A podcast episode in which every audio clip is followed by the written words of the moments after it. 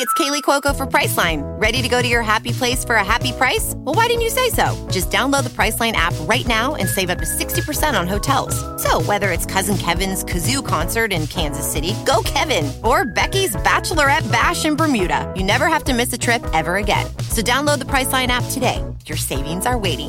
Go to your happy place for a happy price. Go to your happy price, Priceline.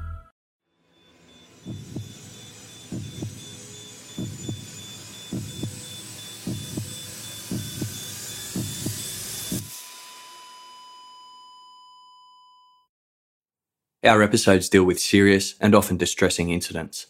If you feel at any time you need support, please contact your local crisis centre. For suggested phone numbers for confidential support, please see the show notes for this episode on your app or on our website.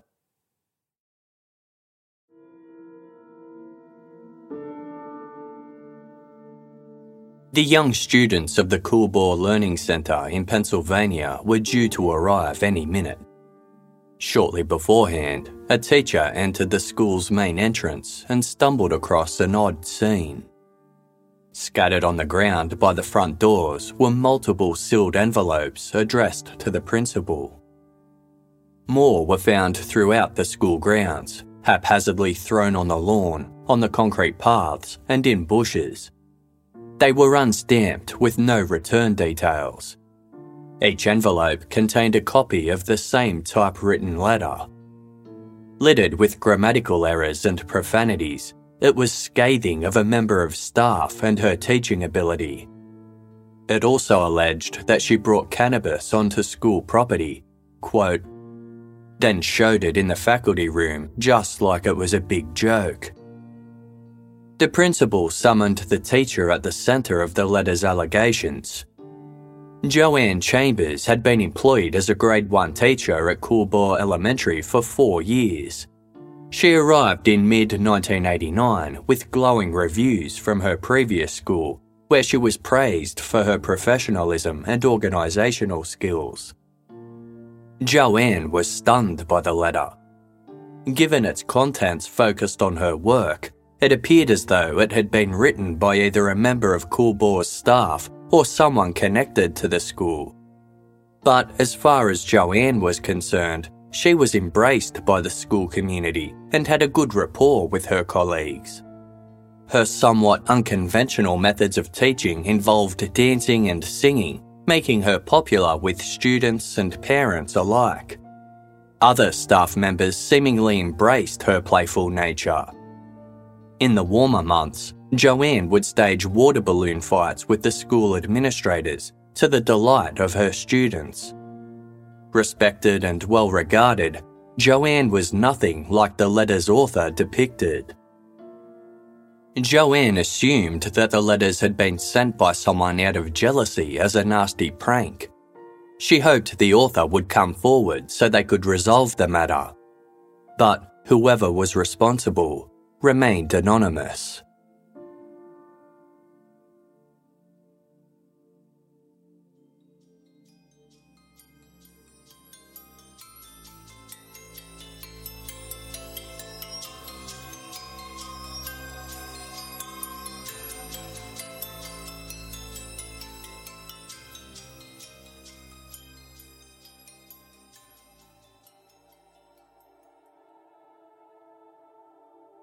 More letters started appearing around the school over the coming weeks and months.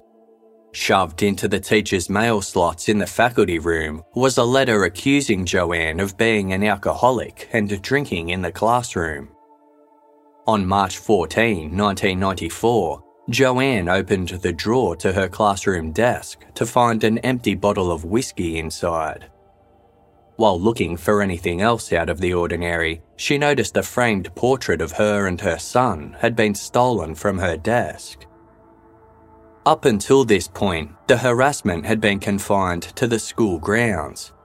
However, it wasn't long before Joanne started receiving hang up phone calls and letters arriving on her doorstep at home. The letters were becoming threatening. One read, I can get you in one try. No one will ever prove it. They may not think so, but I'm smarter than all of you, you stupid bitch. Another threatened to poison Joanne. You really are a clueless bitch. I had four chances to drug your coffee this week. Or did I drug your coffee? Bitch, you make me sick.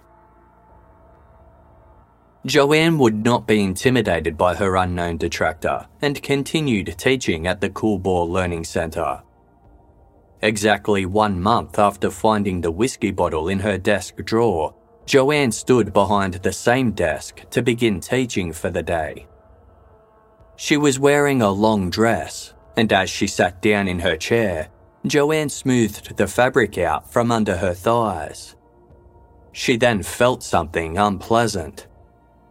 Feces had been smeared all over her seat.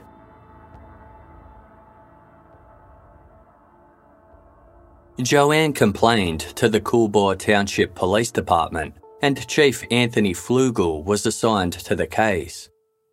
Joanne relayed the past incidents, including the one involving the photograph taken from her school desk. A letter had also been sent to the school administrators, parents, and even taped to a local store door. It depicted a pornographic image of three naked women in a bathtub.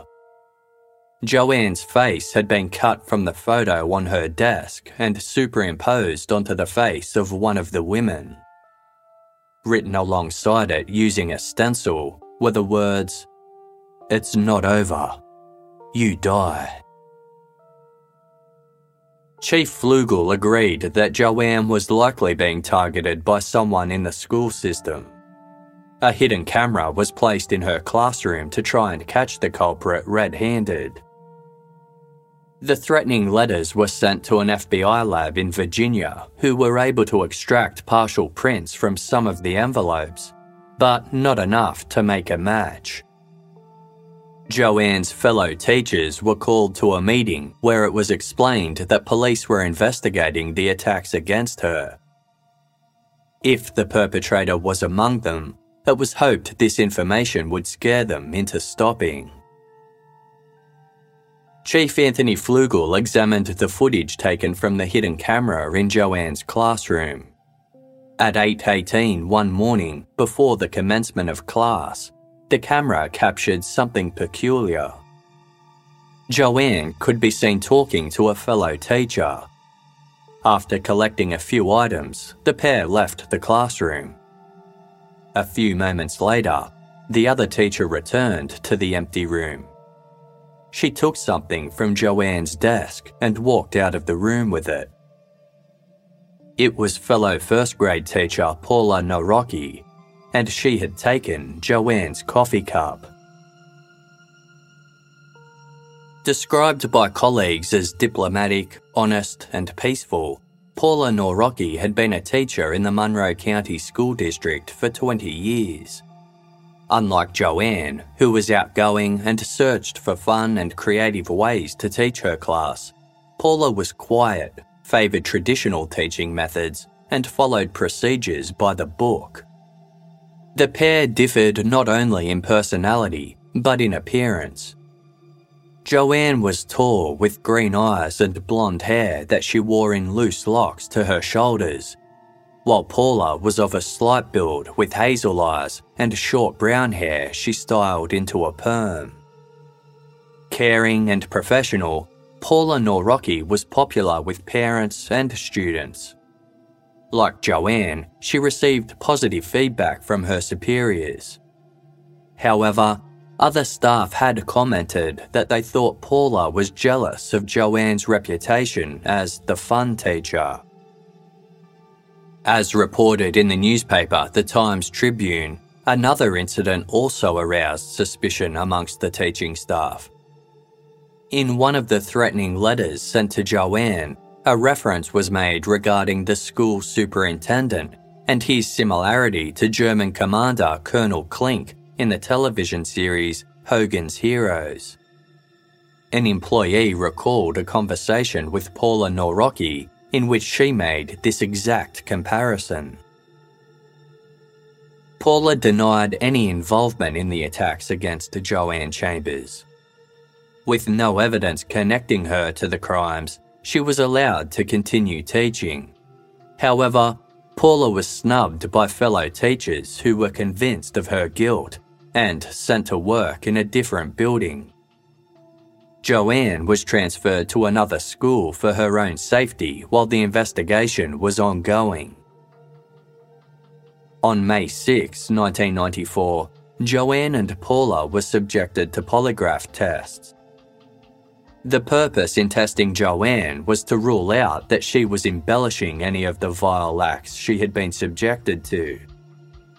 Joanne's answers indicated that she was being truthful. During Paula's polygraph test, she was asked, Were you involved with making or sending any of the threatening letters?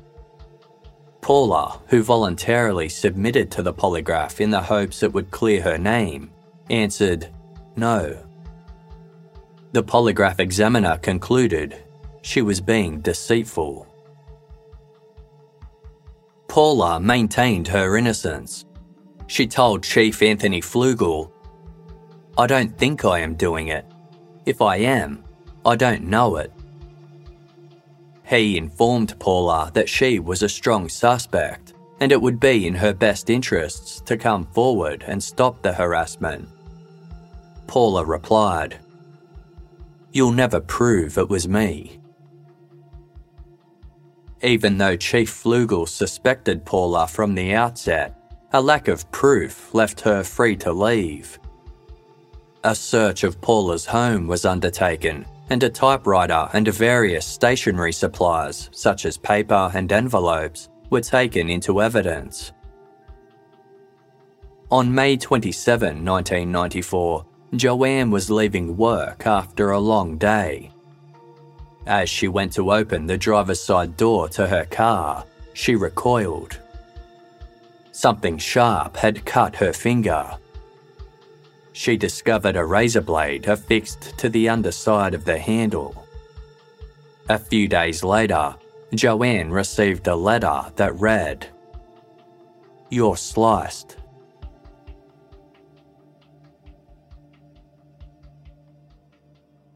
One day, a package was found at the front door of Joanne's new school.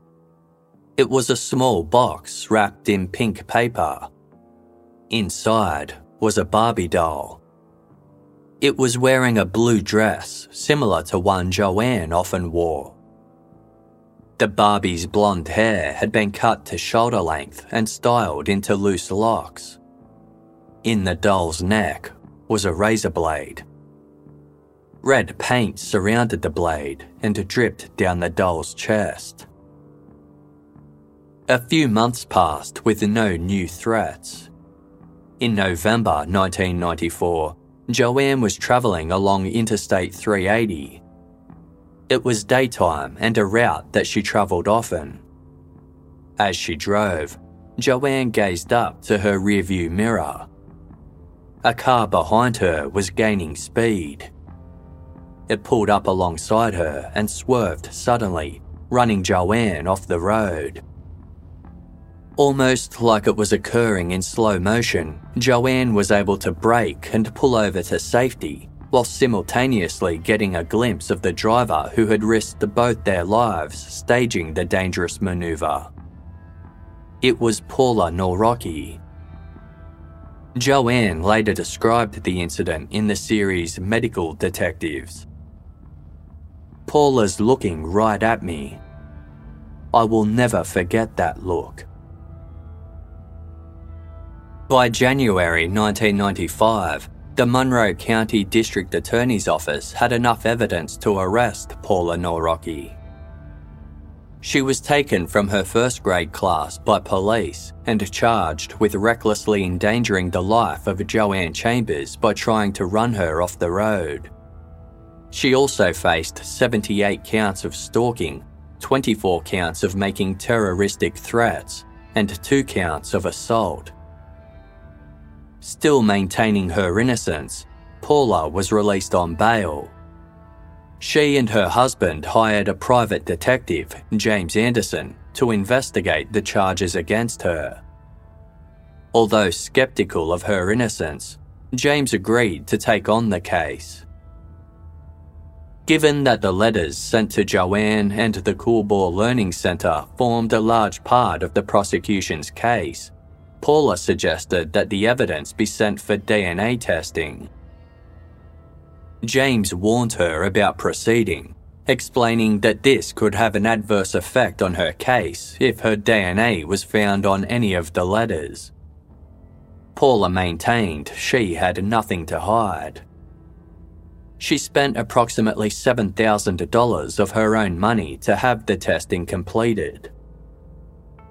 Carefully lifting three stamps off one of the envelopes, a DNA typing expert was able to extract DNA from saliva on stamps affixed to the envelope. It was not a match to Paula Nawrocki, as humans, we're naturally driven by the search for better. But when it comes to hiring, the best way to search for a candidate isn't to search at all. Don't search, match with Indeed. When I was looking to hire someone, it was so slow and overwhelming. I wish I had used Indeed. If you need to hire, you need Indeed. Indeed is your matching and hiring platform with over 350 million global monthly visitors, according to Indeed data, and a matching engine that helps you find quality candidates fast. Ditch the busy work. Use Indeed for scheduling, screening, and messaging so you can connect with candidates faster. And Indeed doesn't just help you hire faster. 93% of employers agree Indeed delivers the highest quality matches compared to other job sites, according to a recent Indeed survey. And listeners of this show will get a $75 sponsored job credit to get your jobs more visibility at Indeed.com slash podcast. That's Indeed.com slash podcast. Terms and conditions apply. Acting on a hunch, private investigator James Anderson went to Joanne Chambers' home. Under the cover of darkness, he rummaged through her garbage bins on the curbside for collection. Finding a few tissues and a used ear swab, James took the items and replaced the lid on the bin. He arranged for a DNA profile to be extracted from the discarded items. A male sample, presumably Joanne's husband or son, and a female sample were uncovered. The female sample was determined to be that of Joanne Chambers. It was compared to the DNA profile from the postage stamps. It was a complete match. Given this development, Paula's defense lawyer argued for the charges to be dropped against his client immediately. His request was denied. Joanne was nonchalant when confronted about her DNA being found on the stamps. She voluntarily submitted to a blood test for further DNA testing to be done. Joanne did not deny it was her DNA, and had an explanation as to how it had gotten there. She explained that during the course of the investigation, she had been at the police station for questioning. She had been left alone with a stack of the threatening letters on the table in front of her. Joanne picked up an envelope to examine it. Her handling caused its stamps to fall off. Joanne admitted she tried to reaffix the stamps herself with saliva, but when that failed, she stuck them back on with a glue stick she kept in her handbag.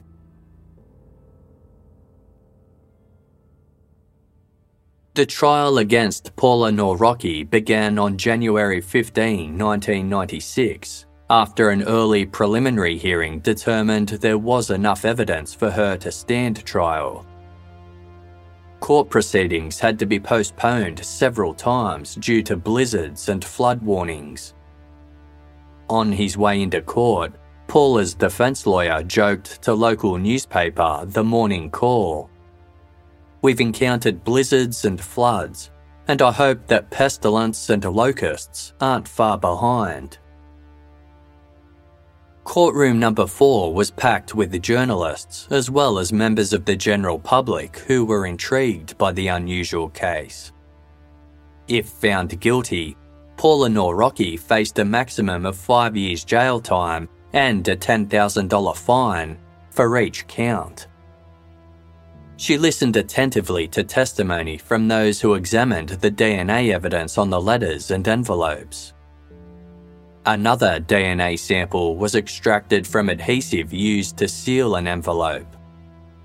The sample wasn't strong enough to obtain a full profile, as had been done with the postage stamps. However, it was complete enough to rule out Paula Nawrocki as the source. Joanne Chambers could not be excluded. Speaking calmly and concisely, Paula Nawrocki testified that she believed Joanne was harassing herself in an attempt to frame her and to gain attention. Paula had an explanation for retrieving the coffee cup from Joanne's desk. She stated that Joanne had asked her to get it for her. It was determined that Paula had been subjected to a different, more rigorous polygraph test than Joanne. Furthermore, her comment to Chief Anthony Flugel, You'll never prove it was me, had been taken entirely out of context, then used against her. The jury heard testimony from former employees who described Paula's exemplary behaviour and teaching ability. Analysis of the stationery and typewriter found in Paula's home did not match the letters received by Joanne. Joanne's typewriter was never examined. A chemist discredited Joanne's allegation that she affixed the stamps back to the envelope with a glue stick, as the adhesive would turn a bluish colour under UV light. When he examined the stamps, this was not apparent. Next, Joanne Chambers took the stand. Her demeanour as she answered questions from the defence did little to help her cause. The Morning Call reported her testimony as uneven, with replies that ranged from subdued to testy to sarcastic. She also rolled her eyes, and courtroom observers noticed that she seemed edgy. Mid trial, the principal of Joanne's former school provoked an audible gasp from the courtroom as he recounted an event from Joanne's earlier career. In the early 80s, Joanne had approached him asking to go home early because she had sat in feces.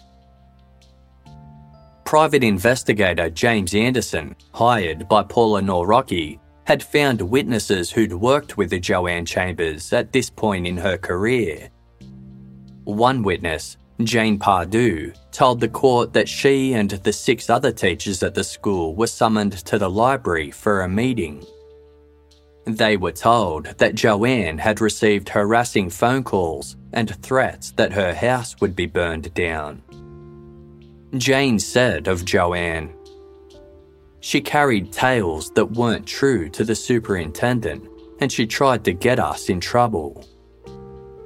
Jane added that she wanted to stay as far away from Joanne Chambers as possible. Witness Lois Render, a former teacher, described Chambers as someone who told tall tales. One involved Joanne studying to be a nun. She said she'd broken her leg after jumping out a window to escape the nuns who were trying to force her to stay at the convent. Also, remembering that Joanne tried to get other teachers into trouble, Lois described her school as a harmonious place until Chambers came along. Private investigator James Anderson listed 16 occasions where Joanne complained to authorities about anonymous threats prior to the incidents with Paula Nawrocki. Paula's defense lawyer suggested that Joanne had placed the evidence herself to frame Paula because she hadn't catered to Joanne as other teachers had done. Additionally, there were no witnesses who observed Joanne being run off the road by Paula Nawrocki. Joanne's testimony was the only thing implicating Paula in this event. On January 22, 1996, the six men and six women of the jury retired to deliberate. They returned to the courtroom less than two hours later. Paula Nawrocki was found not guilty of all charges. The jurors hugged Paula after the trial. One told her, Our hearts are with you. Joanne Chambers slipped from the courtroom quietly, largely ignored by those in attendance.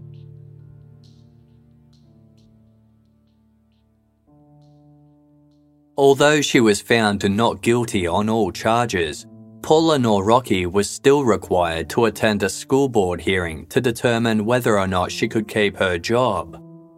Held over a series of nights in early 1997, the hearing was to address charges of immorality, neglect, and other school code violations in relation to the case. Unlike the criminal trial that required a unanimous verdict, only six of the appointed eight school directors had to find that Paula Nawrocki acted immorally and in dereliction of duty for her to lose her job. Mike Levin, acting as prosecutor on behalf of the school board, opened by saying, This case is a most unusual, most tragic case. You will hear about 41 profane, threatening, disgusting letters. You will hear about blood. You will hear about feces. You will hear about razor blades. You will hear about a Barbie doll. You will hear about nude photographs. Everyone involved in the case agrees that the stalking incidents happened and that the person responsible should be fired. The point of the disagreements with this case is who did it? Who is responsible for these acts? The hearing largely repeated the information presented at the criminal trial.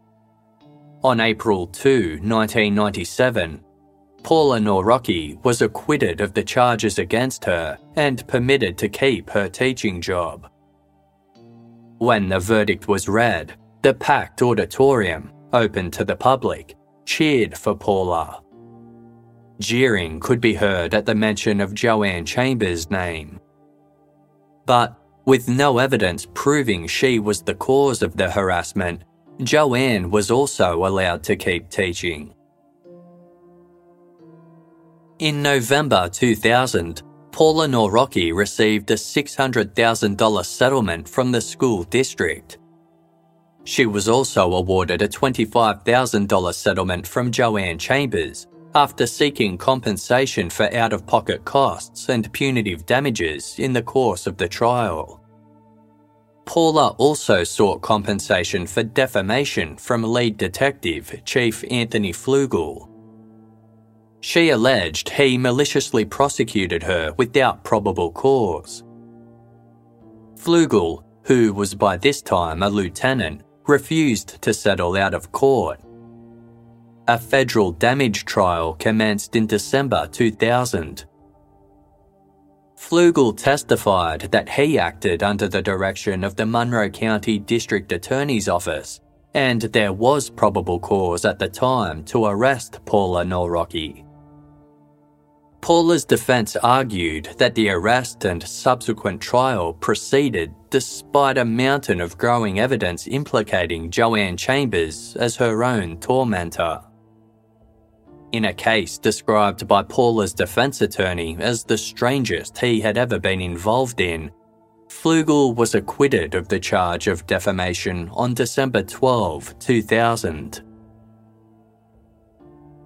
Both women continued teaching at different schools and had successful careers. Paula Nawrocki had suffered the fallout of being in the public eye, telling the court at the federal trial that some people still avoid me. But by 2001, Paula was teaching the third grade, and it was reported in the morning call that her life had largely returned to normal. In 2014, after a celebrated career, Joanne Chambers retired from teaching. She obtained the status of a National Board certified teacher and had helped hundreds of students learn to read as a specialist teacher for children with dyslexia. Although it was never determined who was responsible for the harassment of Joanne Chambers, the assaults ceased following the trial. Hugh Hutchinson, who represented Chief Anthony Flugel at the federal trial for defamation, told the courtroom Somebody was very clever and very careful. Whoever it was.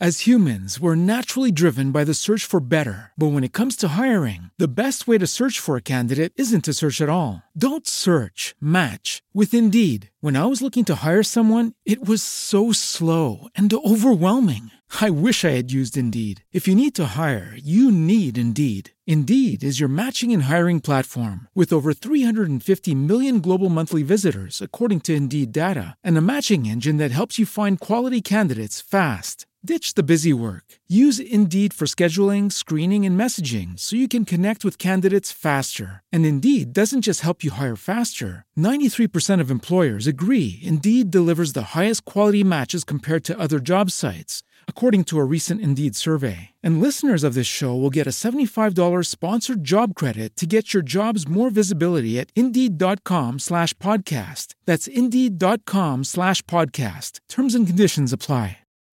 As humans, we're naturally driven by the search for better. But when it comes to hiring, the best way to search for a candidate isn't to search at all. Don't search, match with Indeed. When I was looking to hire someone, it was so slow and overwhelming. I wish I had used Indeed. If you need to hire, you need Indeed. Indeed is your matching and hiring platform with over 350 million global monthly visitors, according to Indeed data, and a matching engine that helps you find quality candidates fast. Ditch the busy work. Use Indeed for scheduling, screening, and messaging so you can connect with candidates faster. And Indeed doesn't just help you hire faster. 93% of employers agree Indeed delivers the highest quality matches compared to other job sites, according to a recent Indeed survey. And listeners of this show will get a $75 sponsored job credit to get your jobs more visibility at Indeed.com slash podcast. That's Indeed.com slash podcast. Terms and conditions apply.